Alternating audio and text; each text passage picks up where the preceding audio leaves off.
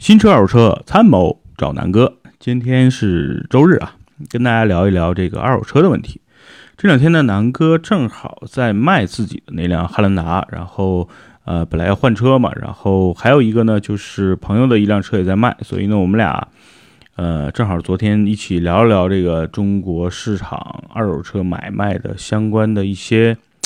不太好的问题，正好呢也暴露出了一些现在主流的平台啊，孙红雷啊、黄渤啊这些卖车的，包括王宝强啊 这些平台代言人所代表平台的一些问题。所以呢，今天跟大家就聊一聊这个二手车啊，新车、二手车嘛，对吧？参谋找南哥，南哥这段时间一直在跟大家说新车，那今天就重重点重点聊一聊这个二手车。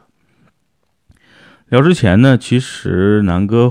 真的思考了一些问题，就是从创业说，因为南大家知道哎，南哥前几年创业，然后真的不算算完败吧。然后呢，这两年其实也在做一些休息和调整，然后呢，找到一些合适的方向，啊，重新上路。那我觉得南哥呢是一个比较适合创业的人，因为从南哥从之前在一些。啊，联想公司啊，阿里巴巴公司啊，这些公司其实从业的经历呢，南哥一直在做一些新的创新型的一些业务，就是一些拓荒型业务。所以呢，其实造就了南哥呢是这种喜欢去接受很多未知领域的挑战啊，包括面临很大的压力啊，然后在没有一些资源啊、知识的情况下去完成一些呃事情的这种。算是习惯吧。你如果让我按部就班的去运营一件事情，可能已经不是我的兴趣所在了。所以南哥真的这几年思考了一下，可能可能创业是适合我的。呃，但是呢，我觉得南哥的性格呀、特点啊，其实是不太适合做这个一号人物的。这是我对自己的一个呃分析和理解。那这个话题呢，我觉得不展开说了。如果大家有兴趣，可以加南哥的微信，然后或者呢关注南哥的公众号，然后加到南哥。因为现在我不敢告诉你们那个微信号了，因为最近加的比较多，呃，有的时候照顾不过来，所以呢还不如不加。那如果大家关注的话，直接就关注到南哥说车这个微信公众号，或者呢今日头条南哥说车。呃，官方号，所以大家去关注这两个号，然后，呃，最近我们有编辑有我，然后再给大家做一些服务，然后有问题可以随时跟我跟我私聊啊，也可以在这个音频节目下方留言，然后南哥第一时间跟大家做一些回复。那其实说到创业呢，就想到了最近国内最火爆的互联网卖车的这个平台，对吧？孙红雷啊，黄渤呀。啊王宝强，那王宝强那家公司呢，叫优信二手车，那是家很神秘的公司，我不知道他们家到到底是干嘛的啊，所以南哥也没研究他们，我总觉得那家公司不是很靠谱，倒不是说王宝强不靠谱啊，是那家公司我总觉得不知道是做什么的，可能真的是玩玩资本的。因为真的没见过他卖过车、买过车，然后就就就市值估的那么高啊！然后前几年赞助这个《中国好声音》总决赛是吧？优优优优优信二手车，那个不说了，那家是一家很神秘的公司。那重点呢，就说说孙红雷、黄渤吧。嗯，南哥呢是把自己这辆汉达在以三二十三万多、二十三万多的价格啊发布到了这两个平台，因为这两个平台，因为他们是有评估师来检测嘛。那在检测的时候呢，评估师会对我的价格进行一个指导，比如说您的这个车。如果车况不错，然后应该是在三点五这个排量，应该是在二十二万到二十四万之间的这么一个价格，啊，你都可以去放。那我说，那我就放个二十三万呗，呃，我也不想卖那么贵，对吧？我也是要换车嘛，因为南哥这次卖这个车主要目的是要变现，然后要换美金，要去美国买房子。那大家就问我靠，你一辆车在美国就能买房子吗？这这个东西，其实在国内你想都不要想，对吧？一辆汉兰达现在卖掉也就二十多万，在北京其实也就是两三平的这个面积，但是在美国呢，可能呃差不多三万美金，三万美金其实能解决很大的问题啊。所以这是这是两个国家之间的呃情况的不同。那具体想了解 南哥在美国的这个投资呢，可也可以关注南哥的微信公众号啊。或者真的就直接找我就好了，啊，找我很容易，对吧？节目下方南哥的这个这个评论区啊、介绍区啊都有，所以大家可以去看。那这也是另外一个话题。那南哥单独过几天再去说。那呃，接着说，接着说二手车啊。今天今天的这个思思绪比较发散，因为最近很多事情南哥也在思考啊。呃，也希望有志同道合的朋友能够一起一起聊一聊这个投资啊、创业啊，对吧？包括这个人人人员招聘啊、合伙人啊，对吧？股东的一些之间的一些关系等等等等这些话题，我觉得啊，如果有兴趣的，真的大家可以单独开一个聊天室，然后咱们一起聊。那。说到孙红雷、黄渤，其实也就说到了，这是两家创业公司呀。一个呢是我了解的，那是杨总杨浩勇同学是从这个赶集网出来，然后其实就是利用赶集的一些资源，然后做的瓜子二手车。那人人车呢，应该好像就是凭空架出来这么一家。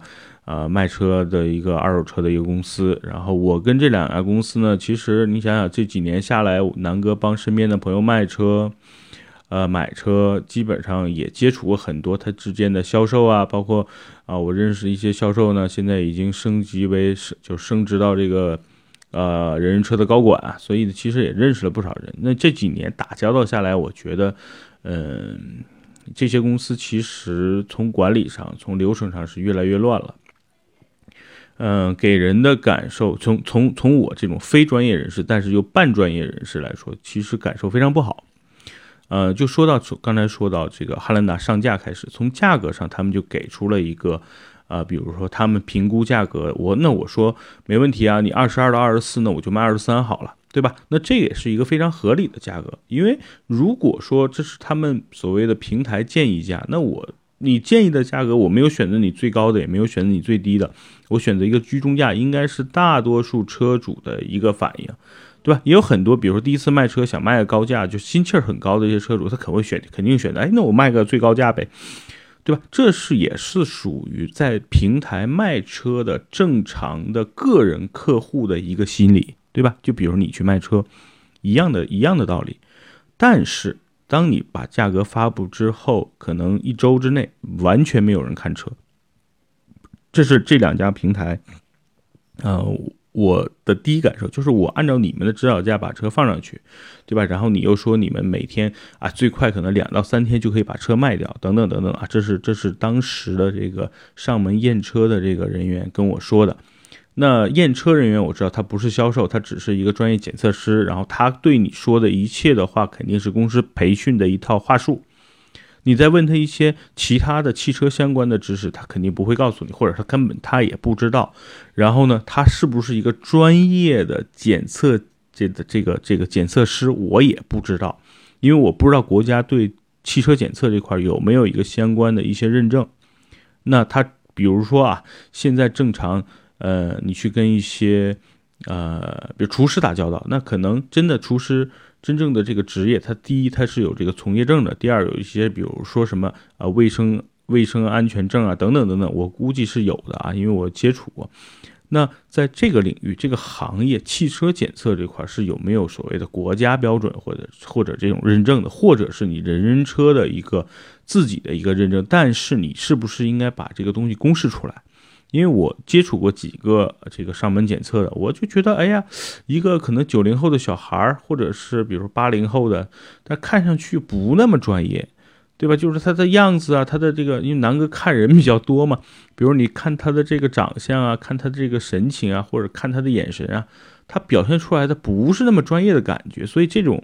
对于卖方，就是你卖车的时候，你会感觉这个人到底专不专业？哒哒哒哒哒，在那一顿一顿检测，对吧？然后，呃，他检测的时候也不跟你做过任何沟通，然后啪啪啪，他就把你的这个车的这个情况大概就就发布到网上去了，然后按照你的价格，然后你会发现，我靠，我的车没有任何的，比如说这个，就是比如说啊，身车身只有一个划痕。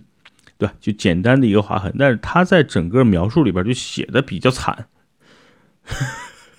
就比如说这个车有多处剐蹭，你划痕和剐蹭，这是我觉得是两个概念，对吧？这是这是这是最基本的一些概念，所以我不知道你们在人人车后嘎子卖没卖过车。那首先你的车如果只是有一个简单的划痕，被他写成了剐蹭，对吧？比如说呢，你的这个保险杠这个。啊，有地方这个啊喷过漆，那他就他就会可能描述的更更严厉一点，我具体就不说了啊。那这样的话，其实对卖方来说，他的心里是挺难受的，因为因为大家知道，大家买车其实对车这个东西呢是很在乎的，尤其大多数人，南哥其实现在不在乎，但是刚买车那两年其实也挺在乎的。你把你的这个车上架去卖，无论是出于任何目的，比如说你是为了换车的目的啊，投资的目的，或者为了变现赶紧去还钱啊，等等等等各种各，我就形形色色的车主都有。但是把你的爱车写成了你根本不是了解的那种情况的一个状态，我觉得车主心里是不好受的。同样的，如果你不是如实写的，在买车人的眼里会发现，啊，这个车有剐蹭了，我不要了。就如果说他明明就站在你的车前，看到这就是一个很微不足道的划痕。这怎么能是剐蹭呢？对吧？所以呢，我觉得这是在人车和瓜子儿在这个领域上，它需要在验车这个环节能够更加专业，能够让买卖双方更加如实的了解车况的这个第一个原因。第二呢，就是说，呃，在这个专业的程度上来说，我觉得呃有几年工作经验和马上培训出来的人是有很大的差别的。比如说，南哥有一辆车，假设啊，我有一辆这个。啊，比如宝马的这个五四五，或者是五五三零，那这个车呢，外观看非常好。然后呢，这个车里，比如说以前就是这个，呃，出过事故。那新手和外和这个所谓的有经验的人来说呢，他可能就是能一个是能分辨出来，一个是分辨不了的。因为大家知道，你去检测事故车也好，还是怎么着，它它你有两个途径，一个呢是通过去了解。这个车的整个四 S 店体系的这个保养记录是不是出过险呀？是不是发生过碰撞啊？那这是一方面。那很多车，比如说它撞了之后，它不是在四 S 店修的，那你就查不到这个车是不是有这个维修保养记录。然后呢，本身那家店可能真的这个手工做得很好，它修复完之后呢，你完全看不出来它被撞过，就就绝大部分人看不出来它被撞过。那这个地方就是考虑到这个检测师是不是专业了。因为我知道人人车跟瓜仔它有两次检测，第一次呢就是上门的，你上就是把汽车上架之前的一次检测，还有一次呢是啊你销售之前的过户过户的时候的会有一次检测，但是我真的不相信他们的检测师就那么的专业，那可能他们的这个。评测标准，哎，每个每每家都有什么三百多项的这个检测，我觉得很多有的变成了一种皮毛。我不是说抨击他们，肯定人参瓜子他们有这种特别好的检测师，但是他们的标准肯定是达不到一致的，所以这是这个平台的一个最大的问题，对吧？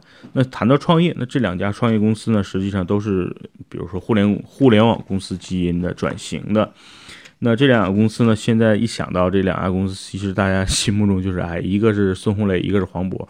呃，他跟其他互联网公司不一样，不是？比如说大家想到京东，那可能他的这个刘强东啊，对吧？比如他的徐雷啊，是两个比较经常出镜的人物，所以呢，这两个人基本上能够代表着这个京东网或者京东这家公司的一些特质。第二呢，比如说到南哥的这几家公司啊，比如说。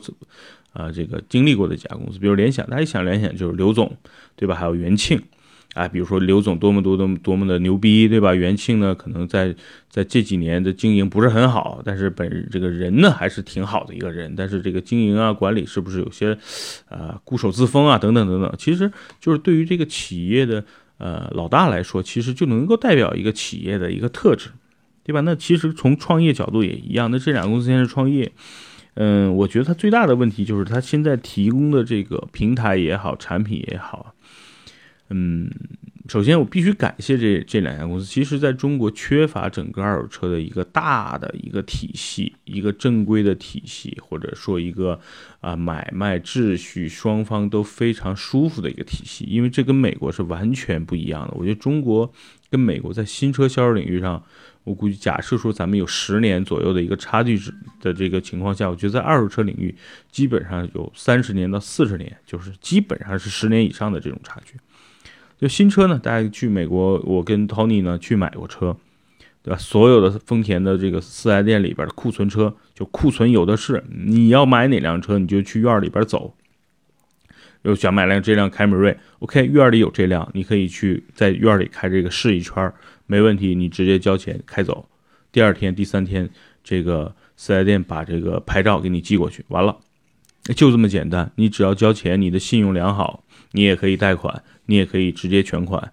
然后呢，你直接就经过大大概一个多小时的时间，他给你办完这些手续，你就可以走了。他给你一张纸，就是一个临时牌照，把临时牌照放在这个牌照框里，开车就走。然后呢，可能过几天这个保险啊等等等等就开始生效了，包括这个车牌会寄到你的这个地址，你把车牌自己拧到车上，这这个车就 OK 了，就是这么简单。你想想，在国内买车，你去四 S 店买车，四 S 店大多数车没有库存。对吧？假设有库存，那你买这个车上牌费等等过户费，然后还要上保险、车管所等等一系列流程。你你我估计买过新车的人知道，你没有一天顺利的话，一天早上去提车，然后去车管所上牌，对吧？然后再办保险等等等等相关的一天。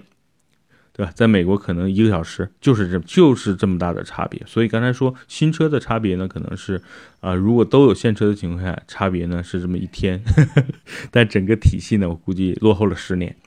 但是在二手车领域呢，在美国可能就是一签个字，然后换个牌儿，有的牌儿换不换这个我没太了解啊。反正总之我我我听朋友说，在美国买二手车买卖二手车更加的这个容易跟方便啊，可能就是签个字的事儿。当然了，那那就只是说交易过程。那美国整个二手车评估体系啊、检测体系也是非常非常健康的。比如说最简单的这个仪表，你的里程表在中国，我估计绝大部分的车商，我估计没有百分之百敢拍胸脯，我所有的车没有调过表，因为他也不知道这辆车之前的之前的这个卖家有没有调过表，对吧？所以调表在中国变成了一个，哎呀，就是没法没法回避的一个一个。话题，比如说，经常出会会在一些车商啊、人人车网站出现一台，比如说零五年、零六年 或者零八年、零九年的这个呃奔驰 S 三百啊、S 四百啊，你看这种车基本上商务用途比较多，你会发现啊，这都十年了，竟然跑了，比如七万公里、八万公里或者十万公里，我觉得这些你觉得可信吗？那这种车平均一年跑两千公里、跑五千公里，不可能的嘛，对吧？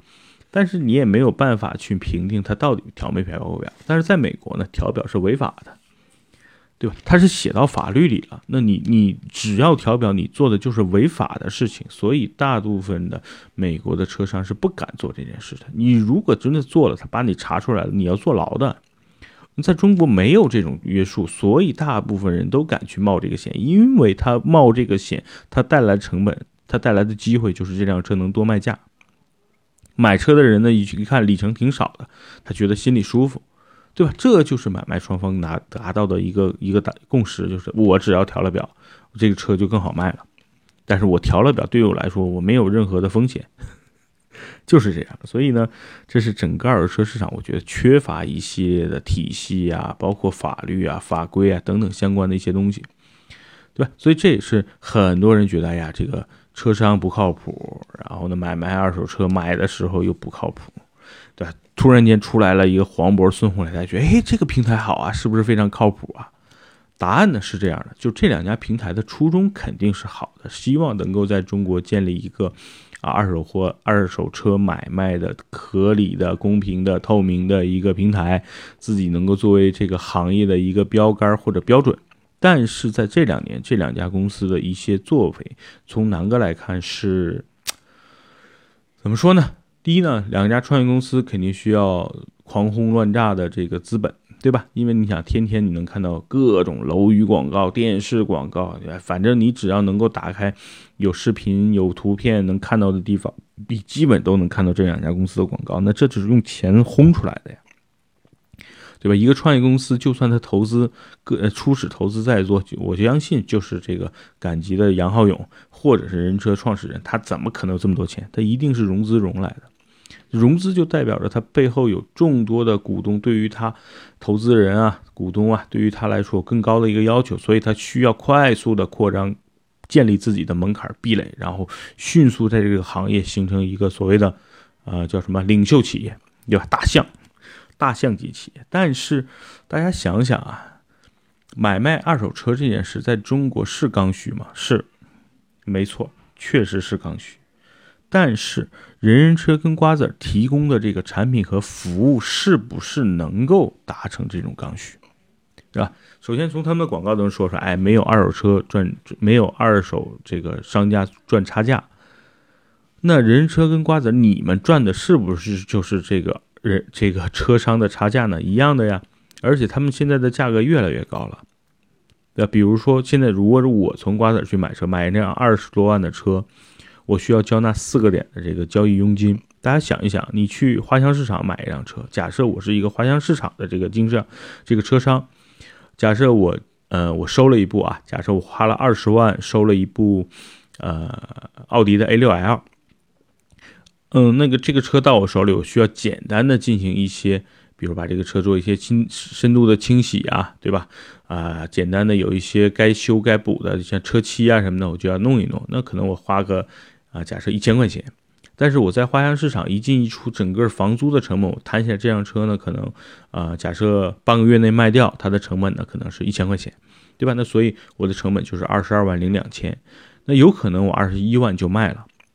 最后我赚的就是八千块钱，因为大家知道车商现在的利润不会像原来那么高，因为就是整个第一车价系统比较透明了，第二呢就是大家买卖这个新车啊、二手车的这个这个啊平台也好或者车商也好太多了，所以他们基本上遇到靠谱的客户，如果想买，在保证有一定利润的情况下，别赔钱买，他们肯定就卖了，那可能一个车商就赚八千块钱，对吧？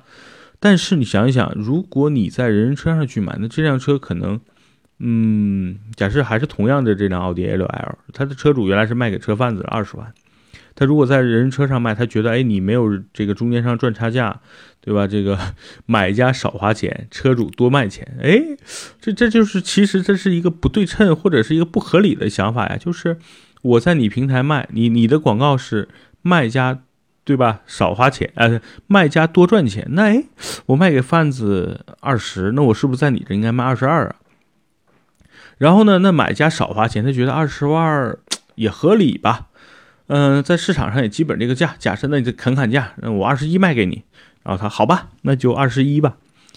同样，如果说二十一万我在人人车或者瓜子去买，我同样需要支付四个点给到人人车和瓜子儿。确实，人车瓜子给我提供了信息，给我提供了检测，给我提供了质保。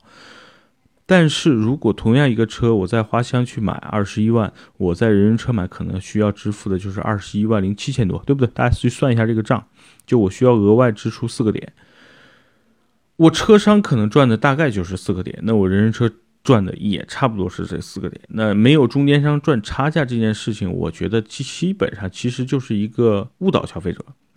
同样，你卖家确实，哎，我多赚钱了，因为我只卖给贩子二十，我在你这卖了二十一，我多赚了一万。那买家少花钱了吗？没有，买家可能更多的花了钱。所以整体来说，平台因为它是要收费，但是它收的费用又不低的情况下，我觉得啊是不太合理的。因为大家想想，它就是一个中介机构嘛，对吧？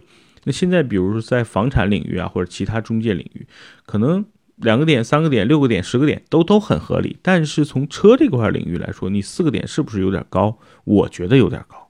你提供的服务，上门检测也好，或者也好，就是所有的卖家、买家都在为你狂轰乱炸的广告在买单。因为这些公司是要盈利的，要有投资回报的，对吧？也要建立整个比如商业模型的，所以投资人啊，这个投资机构啊，都要看你的这个回报。那所以他不断的去调高他的这个这个平台的收费标准。我记得最开始好像是三千块钱封顶，对吧？这几个平台，比如刚开始是两个点，然后三千封顶，现然后后来涨到三个点，再后来又涨到四个点。实际上这里边还有几个费用大家是没有算过的，就是你去。买卖之后，假设我这辆哈兰达卖给了一个客户二十万，那这个客户在买到我这个车的同时，他需要交纳，比如说四千块呃八千块钱给到瓜子儿，对吧？这是在啊双方在签订合同的时候就要交的钱。第二，你不是这个钱就已经结束了，你没有任何的费用，你去过户的时候，就是你去瓜子儿最后过户的时候，你在这个车管所的这个费用还是要你自己出的。明白了吗？你在车贩子那儿，基本上贩子就是一口价给你了，呃，包过户。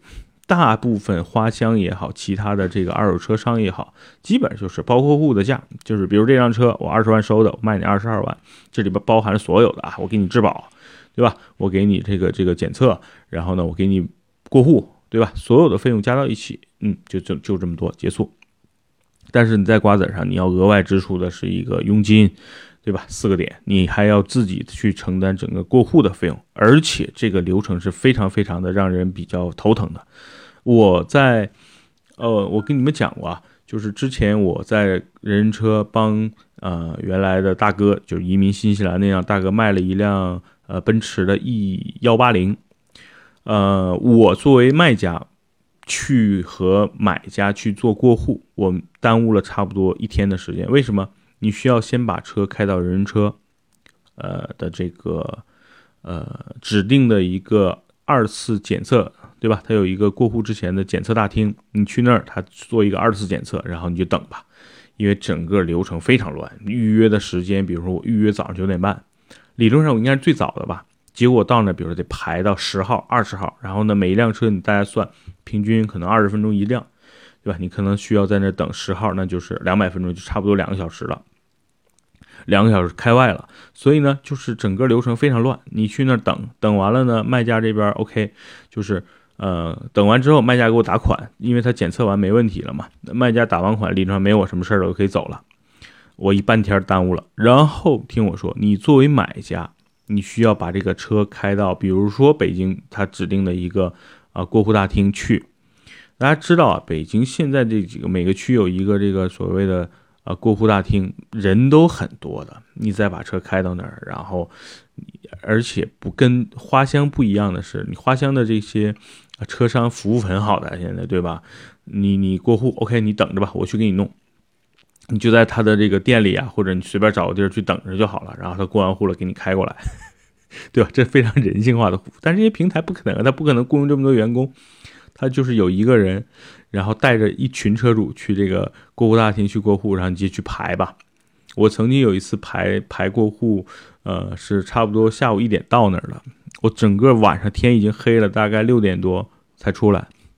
所以整个整个流程啊，就是在这个瓜子跟人人车同样我都体验过，真的是 不如不如这个车车上做的人性。同时，我今天要说一个问题，就是强调一点，就是今天的一个重点。人人车，昨天我随随便便刷了一下，我发现它很多车源上面写的是什么认证车商。我想，我靠，这人车相当于它作为一个，对吧？没有中赚中间这个差价的这个平台，它竟然开始和车商合作了。那其实我觉得，你平台存在的意义到底是什么呢？你就变成了原来赶集网或者是这个这个。对吧？就你就变成五八同城赶集，你其实你就是一个信息平台了嘛，对吧？你的检测实际上都不重要了，因为我最后是和这个车商去签的合同，那，那你其实你就变成一个信息平台了。那我觉得你存在的意义还是什么呢？对吧？那一定是现在遇到了经营的问题、投资回报的问题、股东要求你要盈利了，你不能再烧钱了，等等等等的问题。因为你想，整个这几个平台取决于两个。第一，需要狂轰乱炸的广告，然后让更多卖车的人找到瓜子儿，更多买车的人找瓜子儿。它需要两部分：第一，我提供的产品服务不断的要升级，我的人员，我的这个培训要更加的标准，更加专业。南哥刚才铺垫的一切，就是为这个平台的核心，就是我更更专业的验车师。有更好的销售，对吧？然后有更好的流程跟技术的保证，然后我的 APP 啊，这个网站啊等等，达到的功能更越来越人性化，这是我的人车跟瓜子的核心产品。那我同时在这个产品同时需要更多的这个车源和更多的买家。那车源呢，我就需要狂轰乱炸的广告，然后更多的这个卖车的人找我，对吧？也需要更多买车人找我。那这就是这个平台存在的意义。他们现在不管他做不做新车，新车这件事儿咱们单独说啊，一定是他们遇到了瓶颈，或者是他们的日子不好过才开始做新车的，因为他们本身就是创业的定位，我就是要做一个二手车交易平台。那二手车交易平台去做新车，它一定是遇到了问题才去转型的，所以我不知道现在人车瓜子到底遇到了什么问题，是资金的资金层面的问题。还是市场根本不买单的问题，还是说它本身设计的这套服务流程就是个伪刚需？对吧？其实人的需求有两种，一种呢是刚需，就是我我需要它；另外一种是我想要，比如说像钻石啊，对吧？大家都觉得哇，钻石恒久远，一颗永流传，我需要，我想要。那这颗钻石，比如很便宜，对吧？一万块钱你买吗？我可能不会当场去买，对不对？就是这么回事。那它创造的到底是不是刚需？就比如这个馒头，我现在很饿了，哇，这个南哥做的馒头里边加了很多，比如什么酵素啊等等，非常非常可口美味啊。普通的馒头卖三毛，南哥这个馒头卖五毛，哎，我买，对吧？因为你的价格是合理的，而且我刚需，我现在饿了。你三毛五毛我无所谓，你卖一块我也买。但你这个馒头，你比如说你卖一百块，我去你大爷的！我干嘛买你一百块钱一个的馒头？你南哥是谁呀？对吧？就是这么个道理。那人参瓜子现在到底出现的是什么问题？我觉得这就先抛给大家，大家可以去思考一下，就是这这两个平台现在的一些问题是什么？第二呢，这两平台卖新车又出于什么目的？我觉得我为什么买新车要去你们平台呢？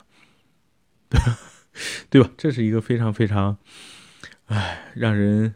如果我现在是是这家公司的创业者，我会觉得我到底做这家公司初衷是什么？是为了真的好好的做一家二手车交易的平台，还是说我只为了赚钱，然后我新车二手车都卖，然后我现在又跟车商去合作？所以真的，昨天我看到人车卖了这个，呃，所谓的车商的车，对吧？然后呢，我又突然就觉得前几年我跟这个。这个花乡的一些车商聊天啊，人家这上这些车商，因为在花乡，比如说摸爬滚打了几年的，第一，他们口碑非常好，因为他们也非常重视这种信誉，他卖的车，比如事故车啊、什么车等等等等的，他基本都不会碰，因为整个花乡现在的管理也非常非常标准。那我就问他那一个问题，我说：“哎，哥们儿，你看现在瓜子啊、人人车，当时还有什么好车无忧啊等等等等一系列的这些平台，那时候都在烧钱嘛。我说你们的日子你会觉得怎么样？他说。他说：“以我这么多年的判断，买车卖车这件事儿，如果一个网站能解决，对吧？他说是不可能的。他说：‘你想啊，这个东西就跟你去饭店一样，对吧？你你你，如果说你饿了么，它特别牛逼。如果你是自己做了一个中央厨房去配送，那这事儿也不可能，因为你只能做好一个服务，就是因为客户的口味需求是多种多样的，对吧？他考核的是你对客户的服务的能力。”那我作为一个车商来说，我能服务的是什么？就是我车摆在这儿是现车，你过来我这儿，我给你看，对吧？我帮你讲，如果这辆车之前假设哎前灯换过，我告诉你这是为什么。如果我是一个诚信的商家，你就相信我，我就告诉你这辆车有什么问题，卖多少钱，你买不买？你买了之后，我给你提供什么保证？对吧？如果你想贷款，OK，我可以找花乡的金融机构给你做贷款。如果你想过户到外地，我看我能不能帮你去协作，就是一条龙的一个客户经理制。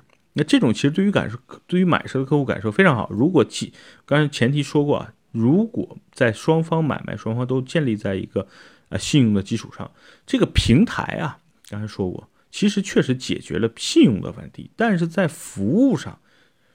我觉得目前的这个照客户经理的这种体验还是非常差的，对吧？所以我觉得平台要走的路很远。然后呢，人参瓜子这几年是不是步步子迈的有点太快太大了，有点扯着蛋了？所以呢，今天的节目其实就跟大家讲一讲关于买车、二手车，嗯，这些平台，南哥这两这这这几个月过来吧，我觉得一些感受。然后呢，也同时我期待中国二手车市场能够。